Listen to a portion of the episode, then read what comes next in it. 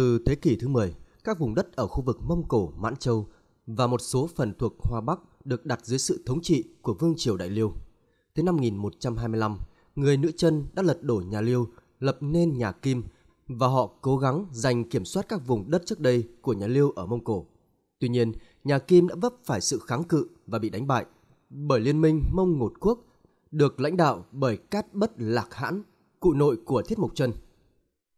Biết rằng khó có thể đánh bại liên minh này, người Kim vờ hòa hoãn, nhưng mục đích chính là ngấm ngầm phá hoại, chia rẽ liên minh và khoét sâu vào mâu thuẫn giữa hai bộ lạc hùng mạnh nhất là Mông Cổ và Thát Đát. Các bộ lạc nảy ra tranh chấp, đánh chiếm lẫn nhau. Cuối cùng, đến thế kỷ thứ mười hai, liên minh bộ tộc tàn rã, các bộ tộc riêng rẽ phải thuần phục nước Kim. Sau đó, trong một nỗ lực hàn gắn liên minh, tù trưởng Dã Tốc Cai đã lên kế hoạch cho con trai chín tuổi của mình là Thiết Mộc Chân lấy Bột Nhi Thiếp, con gái thủ lĩnh bộ lạc gần kề. Nhưng Dã Tốc Cai đã bị người Thát Đát đầu độc. Sau cái chết của cha, Thiết Mộc Chân trở về tộc và cố giành quyền thủ lĩnh vốn có. Nhưng ông bị những người đứng đầu từ chối. Họ đuổi Thiết Mộc Chân và mẹ cùng hai người em khác ra khỏi tộc.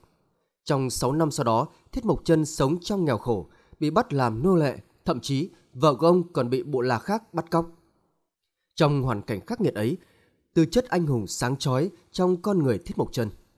Ông được sự giúp sức của người anh em kết nghĩa Trác Mộc Hợp cùng Vương Hãn, Thoát Oát Luân, người bạn cũ của chồng, cùng tiêu diệt các bộ lạc đối nghịch, thống nhất được riêng bộ lạc của mình. Trong các bộ lạc chiếm được, ông thực hiện việc cai trị theo cung cách khác với truyền thống của người Mông Cổ, bằng cách ủy quyền cho những người xứng đáng và trung thành chứ không dựa trên quan hệ gia đình. Thiết Mộc Chân sau đó đã ban hành bộ luật bằng văn bản cho người Mông Cổ gọi là Yasa, và ông ra lệnh phải tuân thủ bộ luật này một cách nghiêm ngặt để xây dựng tổ chức và quyền lực trong phạm vi vương quốc của mình, như là sự khuyến khích cho việc phục tùng tuyệt đối và tuân thủ các quy tắc trong luật pháp của ông. Bộ luật Yasa, Thiết Mộc Chân cam kết dành cho thần dân và binh lính sự giàu có từ các chiến lợi phẩm thu được trong tương lai. Khi đánh bại các bộ lạc thù địch, ông không ruồng bỏ binh lính của họ mà đặt các bộ lạc đó dưới sự bảo hộ của mình và hợp nhất các thành viên của các bộ lạc đó và bộ lạc của mình. Mẹ ông còn nhận những đứa trẻ mồ côi từ các bộ lạc đó để nuôi. Những điểm mới trong chính sách của ông đã gây dựng được niềm tin và lòng trung thành từ những người bị chế ngự, làm cho Thiết Mộc Chân trở thành mạnh hơn sau mỗi chiến thắng. Chính trong lúc chiến thắng, mâu thuẫn nảy ra giữa Thiết Mộc Chân với người anh em Trác Mộc Hợp và các thủ lĩnh. Thiết Mộc Chân phân chia chiến lợi phẩm cho tất cả binh sĩ ủng hộ, khuyến khích và sử dụng tất cả những người có khả năng, không phân biệt tầng lớp trong hay ngoài bộ tộc của ông. Còn Trác Mộc Hợp và Vương Hãn, Thoát Oát Luân thì chỉ ủng hộ tầng lớp quý tộc Mông Cổ. Họ dần coi Thiết Mộc Chân là kẻ tiếm quyền, sức láo. Một cuộc nội chiến xảy ra, nhiều bộ tộc liên minh trước kia đã quay ra phản bội Thiết Mộc Chân. Mặc dù có quân số ít hơn, nhưng ông đã nhanh chóng đánh bại phe đối lập chỉ trong hai năm. Năm một nghìn hai trăm lẻ sáu, Thiết Mộc Chân chính thức lên ngôi Khả Hãn của Đại Mông Cổ Quốc, lấy hiệu thành Cát Tư Hãn, đánh dấu sự khởi đầu của một đế chế vĩ đại. Sau khi ổn định đất nước, Tây Hạ trở thành mục tiêu đầu tiên của thành Cát Tư Hãn. Tây Hạ là quốc gia bắt người Mông Cổ phải phục tùng và nộp cống phẩm hàng năm. Quân Mông Cổ đã mở cuộc đánh chiếm các thành trì vững chắc của Tây Hạ. Họ dùng chiến thuật vây hãm khiến kẻ thù dần dần chết đói. Từ năm một nghìn hai trăm lẻ chín, thành Cát Tư Hãn đã thu phục được Tây Hạ, được vua Tây Hạ thừa nhận là chúa tể, biến quốc gia này trở thành chư hầu chịu cống nộp cho người Mông Cổ và cung cấp binh lính cũng như hậu cần cho các chiến dịch trong tương lai của ông. Nhưng mục đích chính đánh Tây Hạ của thành Cát Tư Hãn là để lấy bàn đạp tấn công người Kim. Người Kim vẫn luôn coi thường và xem người Mông Cổ chỉ là bọn mọi dợ vùng biên giới, thậm chí phớt lờ lời kêu cứu của Tây Hạ. Tháng ba năm một nghìn hai trăm mười một, thành Cát Tư Hãn triệu tập các thủ lĩnh mang quân tấn công nước Kim. Ông chia quân làm hai nhánh, bỏ qua các thành trì, hướng thẳng thủ đô Bắc Kinh của Kim Triều. Chiến lược này bước đầu hiệu quả, quân Mông Cổ nhanh chóng tiến sâu vào lãnh thổ Kim Triều, nhưng họ bị chặn lại bởi lực lượng quân Kim tập trung đông ngay trước thành Bắc Kinh. Hai bên giằng co kịch liệt và mùa đông đến, thành Cát Tư Hãn buộc phải lui quân. Năm sau, Mông Cổ lại tiến đánh thêm một lần nữa, nhưng bị chống trả quyết liệt, thậm chí thành Cát Tư Hãn còn bị trúng tên trọng thương. Quân đội Mông Cổ buộc phải rút lui. Sang năm, với nhiều kinh nghiệm hơn, người Mông Cổ tiếp tục xâm chiếm lần thứ ba. Quân Mông Cổ vây đánh nhỏ lẻ, sử dụng các đội kỵ binh linh hoạt, cướp phá các vùng tiếp tế, vây hãm nhiều thành trì.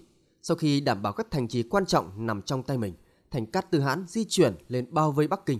Tuy nhiên, sau một tháng vây hãm, bệnh dịch bùng phát trong doanh trại Mông Cổ buộc Thành Cát Tư Hãn phải điều đình sai sứ giả đi nghị hòa với người Kim. Người Kim nhanh chóng đồng ý, đổi lại đó là của cải và phụ nữ cho người Mông Cổ. Sau đó trên đường trở về, Thành Cát Tư Hãn nhận được tin báo triều đình Kim Quốc đang rời đô về phía Nam. Đây là dấu hiệu của sự phản bội, người Kim sẽ trả đũa. Với tất cả sự phẫn nộ của Đại Hãn, châu báu bị vứt bỏ dọc đường, toàn quân Mông Cổ kéo cương ngựa quay đầu. Và trong nhiều tuần sau đó, Bắc Kinh cháy rụi, hàng triệu người bị tàn sát, tất cả của cải, ngọc ngà, châu báu và đặc biệt là những người thợ lành nghề bị bắt về Mông Cổ. Lãnh thổ Mông Cổ được mở rộng kéo dài tới tận vùng biển phía đông. Cùng thời gian đó, ở phái Tây Khuất Xuất Luật, vị Hãn bị phế truất khi Thành Cát Tư Hãn thống nhất Mông Cổ, đã chạy về phía Tây và cướp Hãn quốc Tây Liêu, đứng ra tuyên chiến với Mông Cổ. Trong thời gian này, quân đội Mông Cổ đã mệt mỏi do hơn mười năm chiến tranh chống lại Tây Hạ và Kim. Vì vậy, Thành Cát Tư Hãn chỉ gửi khoảng hai mươi nghìn quân dưới sự chỉ huy của viên tướng trẻ Chiết Biệt để chống lại Khuất Xuất Luật. Một cuộc nổi dậy trong nước với sự giúp đỡ của người Mông Cổ, và sau đó Chiết Biệt dẫn quân tràn qua nước này. Lực lượng của Khuất Xuất Luật đã bị đánh bại, ông ta bị bắt sống và bị hành hình sau đó. Tây Liêu bị sát nhập vào Mông Cổ. Năm một nghìn hai trăm mười tám, Vương quốc Mông Cổ đã mở rộng về phía Tây, tiếp giáp với đế quốc Khwarezm, một quốc gia Hồi giáo, giàu có cùng nhiều sản vật nổi tiếng. Thành Cát Tư Hãn gửi một đoàn sứ giả sang tỉnh phía đông của đế quốc Khwarezm với mục đích thảo luận khả năng giao thương với quốc gia này. Thống đốc của tỉnh này đã giết sứ giả và làm Thành Cát Tư Hãn cực kỳ giận dữ. Ông đã cho hai trăm nghìn quân tràn sang để trả thù. Quân Mông Cổ với chiến lược và chiến thuật hơn hẳn đã nhanh chóng hạ thành phố này và hành hình viên thống đốc bằng cách đổ bạc nóng chảy vào tai và mắt ông ta để trả đũa hành động xúc phạm tới Thành Cát Tư Hãn và những ý định tốt đẹp ban đầu của người Mông Cổ. Cùng thời điểm này, ông quyết định mở rộng ảnh hưởng của Mông Cổ đối với thế giới Hồi giáo. Quân đội Mông Cổ lần lượt hạ các thành phố chính của Khwarezm, quốc gia Tây Á này chìm ngập trong khói lửa. Trong một trận đánh vào thành phố Uru giàu có miền nam Khwarezm, Thành Cát Tư Hãn bao vây ở phía nam, còn người con trai cả của ông, người bị cả Mông Cổ nghi ngờ không phải con của Đại Hãn mà là đứa con hoang khi mẹ của ông, Hoàng hậu Bột Nhi Thiếp bị bộ tộc khác bắt cóc trong những năm tháng khó khăn ấy. Thái tử Chuột Xích bao vây ở phía bắc. Không nghe lời cha, Chuột Xích tự ý tấn công Uru và giành thắng lợi, nhưng ông bị Thành Cát Tư Hãn cách chức trong bộ chỉ huy. Thành phố Uru bị phá hủy mãi mãi. Quyết định này đã tác động tới đế chế nhiều thập kỷ sau đó.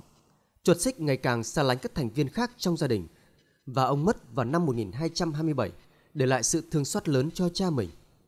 Sau khi tiêu diệt đế quốc Khwarezm vào năm một nghìn hai trăm hai mươi, Thành Cát Tư Hãn tập hợp lực lượng của ông ở Ba Tư và Armenia để trở về thảo nguyên Mông Cổ.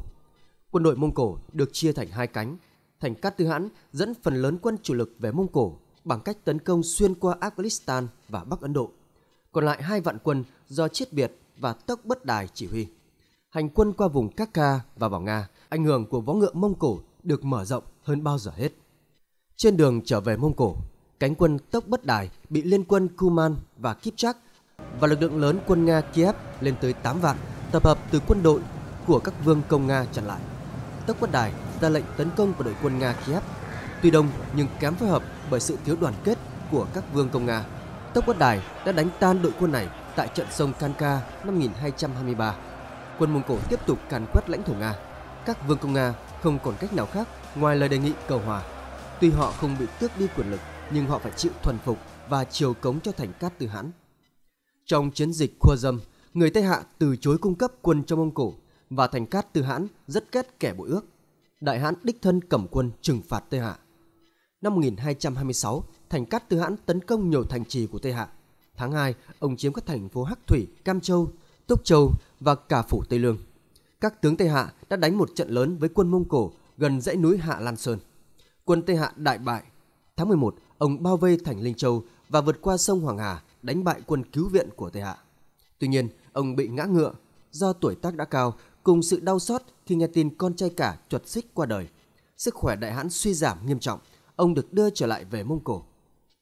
Năm một nghìn hai trăm hai mươi bảy, vua Tây Hạ đã chính thức đầu hàng Mông Cổ và xin hẹn nộp thành. Tây Hạ bị tiêu diệt sau một trăm chín mươi năm tồn tại.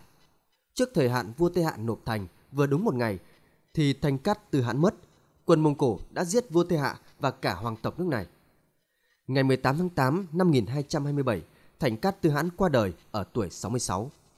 Ông để lại giá trị di sản, niềm tự hào cho con cháu mãi mãi về sau. Từ một vùng đất loạn lạc, Mông Cổ trở thành đế chế rộng lớn, con cháu của ông sẽ tiếp tục sự nghiệp huy hoàng ấy.